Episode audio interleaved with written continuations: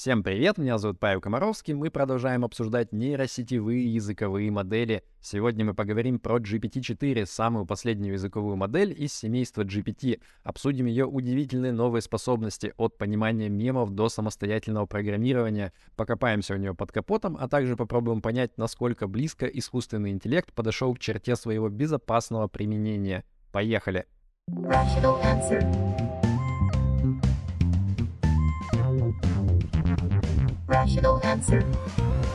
Надеюсь, что вы уже успели посмотреть последний ролик на канале про нейросети, который мы подготовили совместно с Игорем Котенковым, экспертом по искусственному интеллекту. Ссылку на него можно будет найти здесь. Там мы объясняли, что это такое вообще нейросетевые языковые модели, как они работают, а также их эволюцию от э, простейших моделей типа T9 в телефоне до чат GPT. Э, дальше я буду предполагать, что вы уже эту базовую информацию знаете, повторять я ее здесь не буду, а вместо этого сконцентрируюсь на особенностях GPT-4 самой новой нейросетевой модели из семейства GPT. Да, это наконец-то свершилось. OpenAI выбрала день числа Пи, то есть 14 марта, для того, чтобы поделиться с общественностью информацией о выходе GPT-4, самой последней флагманской моделью из семейства GPT, которая должна заменить GPT-3, GPT-3.5, а также Instruct GPT, которая находится, по сути, внутри нашумевшей чат GPT. И ниже мы обсудим, что вообще поменялось внутри GPT-4, э, рассмотрим самые интересные особенности ее применения, чему она научилась, а также поговорим о том, э, как поменялась политика безопасности и открытости OpenAI и что это значит для всех нас. Rational answer. Самое интересное изменение в GPT-4, которое сразу бросается в глаза, это добавление нового второго типа данных. Теперь в модель можно засовывать картинки, причем их э, скармливать можно не по одной, а сразу целыми пачками. Правда, на выходе она по-прежнему выдает только текст. Э, ну вот потому что еще до выхода, где-то за неделю, ходили слухи о том, что якобы модель там будет генерировать звук, картинки и даже, может быть, видео. Так вот, это все оказалось немножко неправдой. Э, при этом доступ к модели для широких масс, он вот эти возможности еще пока не включает. То есть возможность загрузить картинку и что-то про нее спросить, он есть только в тестовом режиме для внутренних пользователей модели.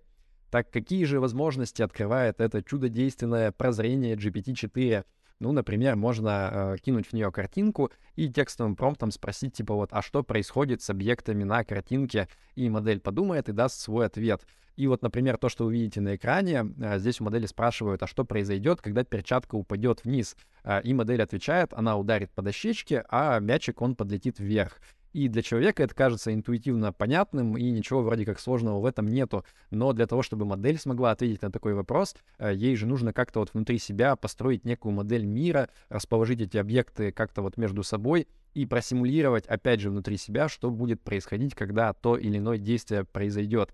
И это выглядит, ну, достаточно удивительно для меня. Еще можно выдать GPT-4 какой-нибудь график и попросить его проанализировать, ну или заставить ее решать визуальные головоломки из теста на IQ. Ну и, наконец, самая вишенка на торте, можно заставить GPT-4 объяснить вам мем. Вот, например, на экране картинка, на которой написано «Иногда я смотрю на картинки Земли из космоса, и я просто вот э, размышляю о том, как прекрасно и на картинке, соответственно, чикен наггетсы и GPT-4, если ее попросить объяснить, типа, почему это смешно, она прямо рассказывает, что вот ты ожидаешь увидеть прекрасную картину, э, фотографию из космоса, а на самом деле там совершенно обыденный объект, который разложен, как будто бы вот он напоминает очертания континентов. И это смешно, потому что ты не ожидаешь это увидеть. Э, в общем, достаточно разумное описание, на мой взгляд. И ответы на вопросы по изображению, и общие принципы работы с картинками, они, в принципе, существовали еще и до появления GPT-4. Э, такие модели называются мультимодальными, и они, в принципе, могут работать сразу вот с двумя или несколькими видами информации. Там помимо картинок еще бывают э, видео, звуки, ну и даже 3D-модели, например. Но при этом новая GPT-4, она просто начисто бьет э, самые даже специализированные мультимодальные модели, то есть она их опережает в 6 из 8 разных тестов, причем очень часто опережает существенно, процентов на 10. А, и вот на экране сейчас еще вы видите фрагмент а, совершенно крышесносной презентации OpenAI, а, которую они проводили в режиме онлайн, то есть вот прям вживую, когда рассказывали людям про новую GPT-4. И там мужик просто набросал, типа, вот от руки в блокнотике э, макет сайта, э, сфотографировал и отправил GPT-4. И она ему просто буквально по единому клику сделала сайт на базе этого макета. Э, Причем, обращу внимание, у чувака каракули просто вот вообще атас, разобрать невозможно, но модель такая, окей, я понимаю, вот вам код, вставляйте в браузер, и сайт будет работать. Опять же, очень круто, на мой взгляд. Rational answer. То, насколько сильно у GPT-4 развились навыки программирования по сравнению с ее предшественницей, нам еще только предстоит узнать. Но даже за первые двое суток после выхода модели энтузиасты и парни из Твиттера, они успели вдоволь поразвлекаться и понаделать кучу всяких разных простеньких приложений. А, Причем вот э, получается, что можно модели просто сказать в общих чертах, что ты ожидаешь от этого приложения, и она сама способна его полностью от и до запрограммировать. А, Вот, например, на экране вы видите демонстрацию простенького приложения, где парень попросил, чтобы вот ему модель сделала рекомендации пяти новых фильмов каждый день, и чтобы там было описание, какая-то базовая информация, постер и ссылка на то, где его можно посмотреть.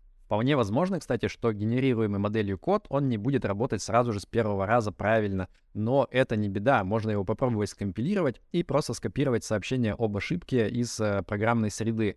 А, И модель после этого, она извинится, скажет, стоять, я сейчас все поправлю, все будет хорошо, и выдает, соответственно, новый код. А, Это довольно классно, похоже, вот как будто бы модель уже научилась прогать на уровне такого джуна-новичка. Типа вот он э, не может сам увидеть ошибку часто, но если его носом ткнуть, он способен ее исправить. А, И я жду с нетерпением, когда, наконец, э, GPT-4, она сможет заменить еще и Team Lead. Ну, для этого просто ее нужно научить на любой вопрос отвечать. Нам нужен часовой зум-колл, чтобы это обсудить и прийти к какому-то решению. Помимо всяких полезных приложений, GPT-4 способна еще и игры программировать, и люди уже попробовали кучу разных вариантов классических. Это Pong, Змейка, Tetris, Go, а также аркадный платформер и игра «Жизнь». А, Ну, понятно, что это, с одной стороны, такие мейнстримные проекты, которые достаточно просто реализовать, но, с другой стороны, модель выдает э, такие достаточно рабочие концепты, которые являются настоящими демонстрациями принципа. А, И что-то похожее делала на самом деле чат GPT, просто GPT-4 это делает гораздо более эффективно и, казалось бы, совершает меньше ошибок, так что даже если вы вообще не шарите в программировании, то вы можете там за часик-другой что-то рабочее изладить. Э, Ну и, наконец, э, победитель в номинации «Что?» — это игра, которую сделали по промпту от мальчика Кирилла, который в 2001 году хотел получить игру, где можно набегать и грабить караваны. И вот э, чат GPT, собственно, сделала что-то подобное. Э, Мальчик буквально вот два года ждал 20 лет эту игру, и теперь она появилась. Это прямо настоящее современное искусство, я считаю. Rational answer. Раз уж наша модель так насобачилась в программировании, то хочется попробовать и в целом оценить ее уровень знаний и умений. И как это сделать, э, ну, вопрос на самом деле непростой. Для этого в какой-то момент начали публиковать специальные бенчмарки, так называются наборы задач, текстовых и картиночных, э, которые могут решать одновременно и люди, и машины. А, ну, точнее как, а, их обычно делают так вот, чтобы, типа, машине это недоступно, да, по-любому она не сможет. А, И вот раньше, в начале 2000-х и 2010-х, а, от момента публикации бенчмарка до того момента, когда модель уже могла а, достигнуть хотя бы уровня успеха, как человек это решает, обычно проходило там 5 и более лет. А а сейчас уже это настолько ускорилось, что э, очень часто, опять же, специально публикуют бенчмарки, вот, которые сделали так, чтобы нейросетка, типа, она точно не сможет это решить, а уже через год э, с легкостью она это делает. И вот как раз на графике, который вы видите на экране, можно видеть, что вот эти вот кривые улучшения способностей нейросетей, они становятся все более и более вертикальными. То есть э, люди не успевают просто придумывать новые задачки, которые нейросети вот просто вот так вот э, по щелчку решают. И OpenAI в этом состязании между консервными банками и кожаными мешками, они решили пойти еще дальше. Э, Подумали, вот зачем мы вообще пытаемся какие-то бенчмарки специально использовать. Э, Есть ведь настоящие тесты и экзамены, которые люди сдают, когда они, например, там из университета выпускаются. И вот если моделька их научится решать, то, наверное, она уже типа вот совсем как человек будет. В общем, они набрали кучу разных таких экзаменов, посадили нейросеть их решать, и я вам скажу, результаты для нас, людей, не очень утешительные. А, Ну, потому что, получается, вот вы видите на экране э, график, где по вертикали процент э, людей, сдававших тот или иной экзамен, хуже, чем GPT-4, это зеленый столбик, или GPT 3,5, то есть чат GPT э, синий столбик. Э, Получается, чем выше столбик, тем умнее модель по сравнению с человеком. Э, Ну и вы видите, что по большинству дисциплин вот прям э, GPT-4 разрывает, давайте честно скажем. Я напомню, что здесь сравнение идет вот не просто с какими-то рандомами с улицы, а с людьми, которые прям реально часто годами готовились к этим самым экзаменам. То есть это были уже вот такие молодые профи. А, И да, в небольшой части тестов GPT еще не может перегнать людей, а, то есть, э, ну, по крайней мере, процентов 30 из них, но в куче тестов она их прям уверенно обгоняет. И можно предполагать, что в скором будущем э, GPT-4 вполне может заменять какие-то отдельные профессии. Э, ну вот, например, э, юристов, потому что экзамен для адвокатов, для юристов, она сдавала более чем 90% лучше, чем обычные люди. Получается, что вот люди тратят там 5 лет, кучу денег, не спят ночами, чтобы все это выучить, а модель вот так вот просто по щелчку их обгоняет. И из этого можно сделать парочку выводов. Ну, во-первых, в некоторых отраслях уже сейчас GPT-4, э, ну, может быть, не заменит человека, но, по крайней мере, может выступать таким вот полноценным ассистентом, который улучшает эффективность человека. Например, там, ну, вы можете просто не вспомнить некий там нишевый такой закон, который приняли, не знаю, там, в 19 веке в США, э, и вот он как-то влияет на текущее дело, а модель GPT-4, она может легко это вспомнить и подсказать, типа, вот еще учтите этот момент. А, ну и второй вывод — это то, что уже в текущем году нам нужно срочно как-то менять систему образования и с точки зрения того, как вообще знания закладываются в людей, и в том числе вот с точки зрения проверки знаний, а, потому что, ну, собственно, нейросеть, она, если ее как-то засунуть куда-то и заставить отвечать вместо студента, она вот прям идеально будет все практически сдавать, и текущие системы, они это особо не отлавливают. Э, мы помним, что даже в России один парень, он э, диплом полностью практически написал с помощью чат GPT, еще даже не GPT-4, а предыдущей версии, и его, в общем-то, приняли и выдали ему диплом. На всякий случай, для скептиков я хочу уточнить, что модель, она обучалась на объеме данных до сентября 2021 года, то есть самой последней новости, она вот вообще не в курсе, и в том числе можете ее огорошить новостью о том, что Илон Маск купил Твиттер. А, соответственно, экзамены, которые она пыталась сдавать, они были самые новые. Соответственно, там не было такого, что вот она просто их успела прочитать при тренировке и все закончить. А даже и где-то, где немножко пересекались ответы, их просто из выборки этой выкинули, поэтому сравнение было абсолютно честным. Э, и можно сказать, что вот модель, это не то, чтобы она подсмотрела в шпаргалку, она действительно как-то там в чем-то разбиралась при тренировке, а потом уже ей приходилось на новых вопросах свои знания применять. Rational answer.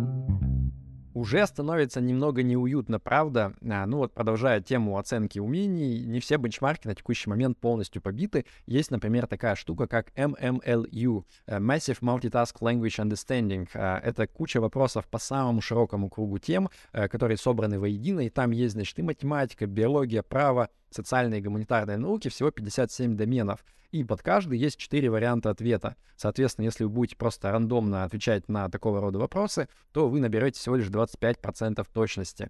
И вот разметчик данных — это такой обычный работяга, который повелся на рекламу в интернете и решил подзаработать, э, по сути, просто человек с улицы, без каких-то спецзнаний. Он отвечает на такого рода тесты с точностью примерно 35%. Ну, то есть вот прям совсем немного лучше случайного угадывания.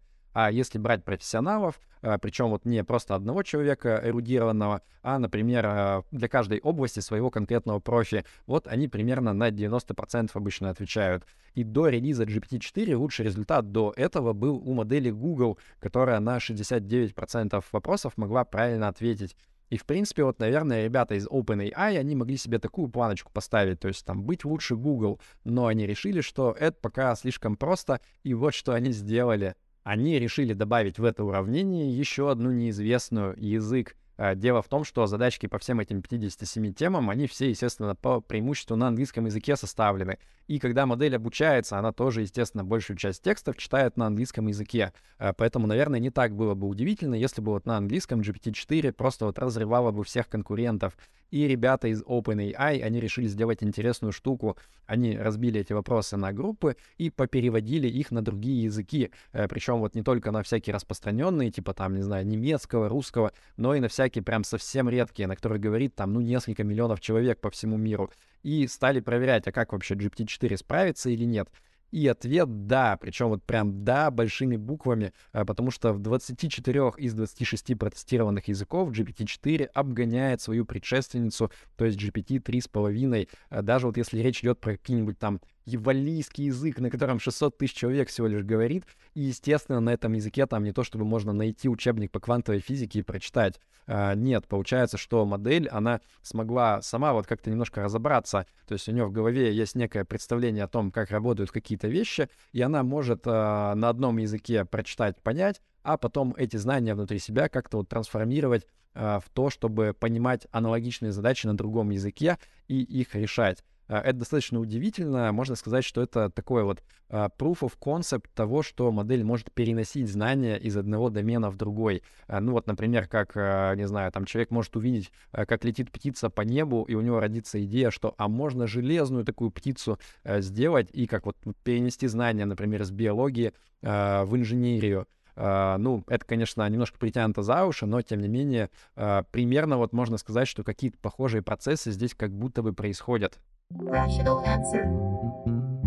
Вы, наверное, хотите сказать, хорошо, мы уже поняли, что GPT-4 вся из себя такая распрекрасная модель, а вот где ее можно применять в реальном мире, в бизнесе, чтобы бабки зарабатывать, а не в игрульки играть? Ну, понятно, сразу на ум приходит Microsoft, которая встроила нейросеть э, в свой поисковик Bing, э, чтобы конкурировать с Google. А что еще? А, ну и на самом деле еще до выхода GPT-4, когда вот волна хайпа была, которая началась с чат GPT, множество компаний, они объявили о разных коллабах с OpenAI. А, это вот, например, Snapchat, соцсеточка с их таким вот дружелюбным чат-ботом, или Instacart, который подсказывает рецепты с ингредиентами и услужливо предлагает их добавить в корзину, чтобы типа заказать с доставочкой на вечер сразу. А, ну и приходит на ум еще, конечно же, сфера образования, а, потому что нейросеть — это вот такой, получается, идеальный учитель. А, она может раз за разом одно и то же, одни и те же правила объяснять, она там никогда не выйдет из себя и всегда может какие-то полезные штуки вот конкретно под запрос ученика подтянуть.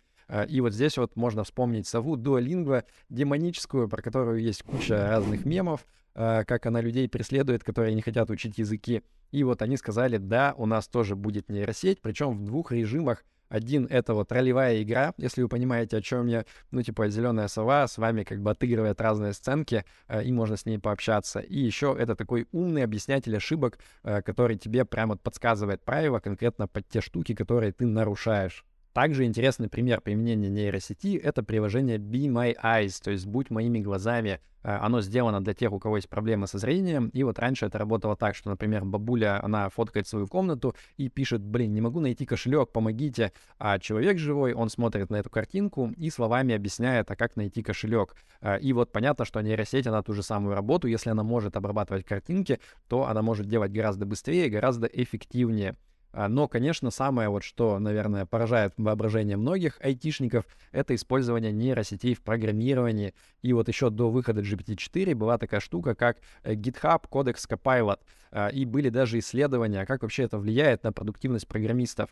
И что они выяснили? Вот вы на экране видите картинку. Из нее следует, что э, время, затраченное на программирование у тех, кто использовал вот этот Copilot, оно сократилось более чем вдвое, а количество задач, оно решенных, э, оно даже и выросло еще при этом. Для людей, которые работают с текстами, GPT-4 может э, очень сильно помочь, сдвигая сам набор задач от вот каких-то подготовок черновиков больше к более творческим вещам, то есть к постановке задачи, к редактированию и так далее. И по исследованию MIT, чат GPT значительно улучшает качество работ вроде там составления пресс-релизов, кратких отчетов и так далее э, до 20-30 минут на задачу. При этом интересно то, что прирост качества, он тем выше, чем ниже стартовый скилл у того, кто использует э, вот эту вот нейросеть. То есть получается, нейросетка, она как бы уравнивает людей с разными способностями и помогает отстающим делать свою работу более эффективно и вот все это подводит к мысли о том, что грядет на самом деле настоящая революция такая, а, но не в том смысле, что вот типа, блин, все люди потеряют работу, непонятно будет, что делать. А, потому что, да, нейросетки, они, получаются, повышают эффективность, и здесь можно провести аналогию с тем, вот как, например, а, когда-то появились такие штуки, как Excel или 1С, и они не то чтобы вот всех э, бухгалтеров сделали полностью бесполезными, нет. Э, просто сейчас, если ты работаешь в бухгалтерии, и ты не знаешь вот эти инструменты, тот же самый Excel, то ты просто банально не конкурентоспособен. Э, и все бухгалтера, которые сейчас работают, они все пользуются какими-то программными продуктами, которые им помогают работать, а сами бухгалтера, они занимаются деятельностью чуть более вот такого высокого уровня задач. Rational answer.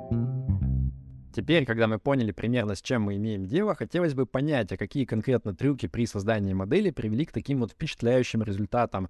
И обычно, когда исследовательские какие-то компании, они выпускают новую языковую модель, они вместе с этим сразу же публикуют и научную статью, которая объясняет, там, что они делали, э, с какими проблемами столкнулись, как решали и так далее. И OpenAI, то есть компания, которая выпустила GPT-4, она во второй раз этого не сделала. Причем, вот, э, насколько нам известно, во второй раз э, среди вообще всех, э, всей индустрии исследователей искусственного интеллекта. То есть они не представили вообще никаких данных по модели, ни там характеристик, ни какой-то хотя бы карточки модели, вот так называется, некий такой свод самых основных данных по языковым моделям. Причем вот первый раз до этого это был тоже OpenAI, при выпуске чат GPT 4 месяца назад. Э, но тогда, по крайней мере, была статья, которая там примерно поясняла принцип, то есть что они делали, как они конкретно тренировали эту модель. А вот для GPT-4 они выпустили там 98-страничный отчет, э, если который просуммировать, то с точки зрения э, технического наполнения там просто сказано, типа, ребята, мы натренировали модель на данных, и все. Но давайте хотя бы воедино попробуем собрать те крупицы информации, которые у нас есть. Э, если вы смотрели предыдущий ролик, где мы объясняли, как работают языковые модели, то вы знаете, что два ключевых есть э, фактора для моделей. Это, с одной стороны, объем э, выборки тренировочной, на которой тренировалась модель, и второе — это количество параметров, то есть размер самой модели. А, и вот про объем тренировочных данных, тут, если честно, какой-то информации крутой нету. А, судя по значительному улучшению результатов на других языках, можно догадаться, что, наверное, там стало больше неанглоязычных источников. А, и еще одна интересная штука заключается в том, что OpenAI пишет, что вот они лицензированные наборы данных в том числе использовали, и это достаточно новая штука, то есть до этого обычно просто брали как бы что придется, откуда придется, и это скармливали модели. И в том числе, кстати, это приводило к разным скандалам. Вот это более известно в среде художников, э, где всякие разные генеративные э, картиночные модели типа Midjourney, они, значит, иногда выдают там какие-то куски копирайтов или подписи художников, и становится прям совершенно очевидно, что модель, она вот прям тренировалась на чужих работах. А, здесь получается шаг в сторону того, чтобы попытаться как-то вот хотя бы частично эту проблему в текстовых моделях начать избегать. Окей, а что с размером самой модели? Ведь это реально самое, наверное, важное, что хочет узнать любой спец по машинному обучению каждый раз, когда выходит новая языковая модель. Э, и предыдущие номерные модели, они каждый раз существенный скачок показывали при выходе каждой новой версии. Э, ну, например, от GPT-1 к GPT-2 в 10 раз увеличилось количество параметров у модели. Э, более чем в 100 раз увеличилось количество параметров при переходе от GPT-2 к GPT-3. Что же сейчас? А, при этом надо заметить, что каждый раз при таком вот скачке в параметрах у модели вырастали всякие разные новые способности, а, которые туда никто специально не закладывал, но модель то вот там переводом хорошо училась, то программировать научалась, то рассуждать и так далее. А, и вот когда ждали GPT-4 уже достаточно давно, в Твиттере даже пошел слушок, что там будет якобы 100 э, триллионов параметров. И даже была вот картинка на экране, которую все репостили, что типа вот сравнение объема двух моделей, как будто бы GPT, э, предыдущая чат GPT, она типа вообще горошинка по сравнению с этой мощью величия будущей GPT-4. Э, и было очень забавно, когда в итоге совсем недавно признался Лекс Фридман, достаточно известный подкастер англоязычный, что это он запустил эту утку совершенно случайно. То есть он в одной из своих презентаций а, сделал картинку на тему того, вот, а что могло бы быть в GPT-4, а люди это заскриншотили и начали просто распространять по всему Твиттеру. Игорь Котенков, мой соавтор э, по подготовке контента к этому материалу, он, как вот настоящий кибер-шерлок, провел э, настоящую расследовательскую работу, чтобы понять, а какой объем у GPT-4 может быть. Э, я здесь все выкладки приводить не буду, но краткая суть там такая, что вот примерно должно быть взаимосвязано быстродействие модели и стоимость, которую OpenAI заряжает за использование API, то есть входного интерфейса для этой модели. И вот по косвенным признакам можно понять, что, скорее всего, э, ну, окей, GPT-4, она чуть-чуть дороже, чем предыдущие свои аналоги, но не то чтобы прям на порядок, и эта дороговизна, она может немножко вот хайпом оправдываться, скажем так, то есть понятно, что будет большой спрос, и просто немного подняли цену. А с точки зрения быстродействия, ну, примерно плюс-минус похоже на некоторые предыдущие модели, которые мы уже видели. И это косвенно может дать понять, что, скорее всего, общий, общее количество параметров, ну, оно вот, наверное, похоже. То есть оно может быть и не точно такое же, как у предыдущих моделей, но, скорее всего, где-то близко. То есть э, у предыдущих моделей было 175 миллиардов самых больших, а здесь может быть, ну, там 200, 250, ну, может быть, 300 миллиардов, но очень вряд ли речь идет про какие-то прям совсем большие скачки, типа там больше триллиона параметров. А, поэтому выглядит так, что вот именно с точки зрения объема модель сильно не выросла, хотя в интервью а, Лексу Фридману, тому же самому э, Сэм Альтман, глава OpenAI, он говорил о том, что они еще и много разных всяких вот мелких э, поправочек засунули, то есть они немножко там пытаются здесь подкрутить, там немножко что-то подправить, и он говорит, что это тоже кумулятивно дает достаточно хороший эффект, а, но при этом всю вот подноготную процесса они не раскрывают никому. Rational answer. Еще одно важное, но в большей степени техническое изменение — это увеличение объема промпта, то есть э, текста, который подается на вход модели в GPT-4 до 32 тысяч токенов. Э, До этого это слово не звучало. В прошлом ролике я вот его не объяснял. Давайте сейчас обсудим. А, Раньше я говорил, что языковые модели, они чем занимаются? Предсказывают следующее слово. Ну, это, это на самом деле не совсем так. То есть они предсказывают не слово, а токен. А токен, э, ну, это может быть целое слово, но и может быть часть слова, например, там его корень или окончание. Э, Это сделано для того, чтобы вот модели было легче э, всякие разные комбинации делать. Ну, например, Если бы не было токенов, а были бы вот прям только целые слова, то модели пришлось бы каждое слово запоминать там в нескольких десятках вариантов в зависимости от грамматики, э, склонения и так далее. А так с токенами все просто. Ты берешь слово, разбиваешь его на корень, это один токен, э, запоминаешь там разные суффиксы, окончания, и потом вот из этого конструктора можешь достаточно легко э, конструировать нужные тебе конструкции. В среднем можно сказать, что один токен равен примерно трем четвертым английского слова, и это соотношение, оно хуже для других языков. Ну, понятно, в том числе потому, что английский — это такой самый распространенный язык в мире. Э, 32 тысячи токенов — это получается где-то около 25 тысяч английских слов или 50 страниц текста. Э, Это примерно в 4 раза больше, чем можно было подавать на предыдущие модели. Э, Ну и это классно, то есть можно, например, там э, целый учебник по программированию, например, да, там, или мануал по программированию запихнуть в модель, или, например, там, не знаю, главу учебника действительно, и по ней задавать вопросы, и модель будет прям вот ориентироваться по этому длинному тексту, понимать взаимосвязи между разными его частями и более разумно отвечать на ваши запросы. Опять же, никакого технического чуда тут не произошло. В индустрии уже раньше были предложены всякие разные варианты, как можно вообще, в принципе, снять ограничения на длину промпта, контекста и ответа модели. А, Но при этом надо понимать, что все равно, чем больше токенов ты подаешь на вход и на выход, а, тем сложнее модели все это обсчитывать, тем больше ресурсов требуется. Поэтому возникает ощущение, что вот это вот ограничение в 32 тысячи токенов, а, его просто искусственно сверху добавили, просто вот чтобы серваки не перегружать. Rational answer. Мы уже раньше говорили о способностях модели по пониманию изображений, и давайте немножко вернемся к этой теме.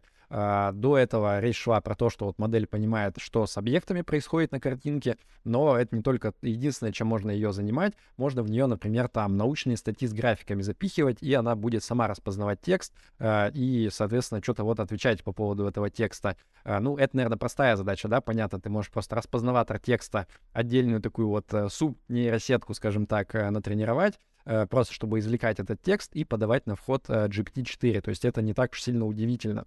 А вот э, более, например, интересно то, что модель, она может еще и э, графики вот в формате именно, ну, графиков, типа, понимать разные там бары, э, что куда растет и так далее. И здесь, скорее всего, э, есть какая-то специальная тоже отдельная нейросетка, которая разбивает э, изображение на части и пытается вот каждую отдельную часть понять, что там на ней происходит, э, как они между собой соотносятся и так далее. Э, Получается, что в каком-то смысле э, модель она как бы вот типа специальная суб-нейромодель, она переводит с языка картинок на язык, понятный уже нейросети GPT-4. Причем вот этот вот машинный язык в кавычках, ну, это такая интересная штука, она людям вообще непонятна. То есть это просто некий набор цифр. Это не- даже не текст, это просто вот реально некие цифры, вектора, которые модель как-то для себя, вот она, когда учится разговаривать, скажем так, э, в процессе тренировки на большом объеме данных, она внутри себя подбирает какие-то вот э, специальные циферные обозначения для разных вещей. И получается, что людям вообще, если честно, непонятно, что внутри происходит, но при этом одна нейросеть с другой, она как бы может в кавычках разговаривать. То есть она может вот э, подобрать э, такой перевод э, картинок в некий набор цифр, который будет понятен уже GPT-4. Но опять же, мы здесь можем только спекулировать, э, здесь нет какого-то внятного объяснения со стороны OpenAI, как это работает на самом деле. После релиза GPT-4 в сообществе исследователей искусственного интеллекта достаточно сильно подгорели пуканы и разгорелись такие вот ожесточенные споры, э, в первую очередь на тему того, что, как мы сказали, OpenAI э, никакой вообще практической информации технической не раскрыли ни про саму модель, ни про то, как они ее делали. А это вот как бы не принято среди этих ребят.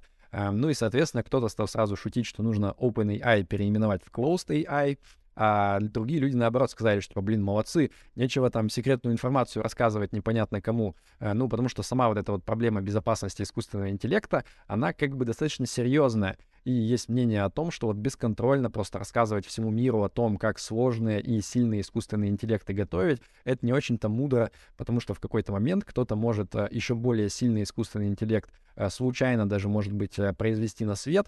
И если к этому моменту мы еще не придумаем, как его можно вообще контролировать, то это вполне может э, привести к кончине человеческого рода, скажем так. А, и вот OpenAI компания, она с первого дня своего существования, она как раз-таки задалась целью создать этот самый сильный искусственный интеллект, э, то, что называется AGI, то есть Artificial General Intelligence, э, такой искусственный интеллект, который может не одну какую-то задачу узкую решать, а вот практически любые универсальные задачи ему по зубам.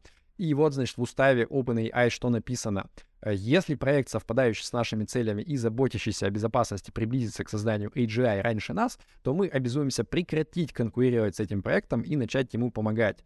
И может показаться, что вот исходя из такого, э, из такой постановки задачи в уставе, то вроде как нужно быть максимально открытой компанией, нужно делиться всеми своими разработками. И раньше OpenAI так и делали, но сейчас резко поменяли свою позицию. И вот здесь вот э, хочу процитировать э, слова Ильи Суцкевера, это такой довольно известный разработчик из OpenAI. Он сказал, что мы были неправы. Если вы, как и мы, верите, что в какой-то момент искусственный интеллект станет чрезвычайно невероятно мощным, тогда в открытом исходном коде просто нет смысла. Это плохая идея. Я ожидаю, что через несколько лет всем совершенно станет очевидно, что публиковать искусственный интеллект с исходным кодом открытым — это просто неразумно. Многие тут могут возразить, что вот это просто бла-бла-бла, какая-то лирика непонятная. На самом деле OpenAI, они просто хотят себе сохранить этот классный искусственный интеллект и на нем кучу бабок зашибать. А, такое мнение действительно есть, э, но есть, по крайней мере, три аргумента, почему можно предполагать, что OpenAI здесь пытается действовать искренне.